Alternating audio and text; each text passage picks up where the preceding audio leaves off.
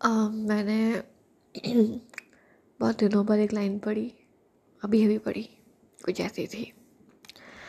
State bank के manager जैसी हो तुम। और मैं वहाँ की खाता धारक जैसी हूँ। सही बात है इस काउंटर पे जाओ उस काउंटर पे जाओ। आज मेरा मन नहीं है आज मेरे को बात नहीं करनी है। तुमने ऐसा किया ये पेपर पूरे नहीं है तुमने उस दिन ऐसा किया था। बहुत सारी चीज़ें होती है।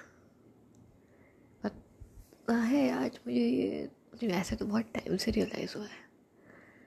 जो चीज़ हमारे पास होती है ना, हम शायद उसको इतना वैल्यू नहीं करते।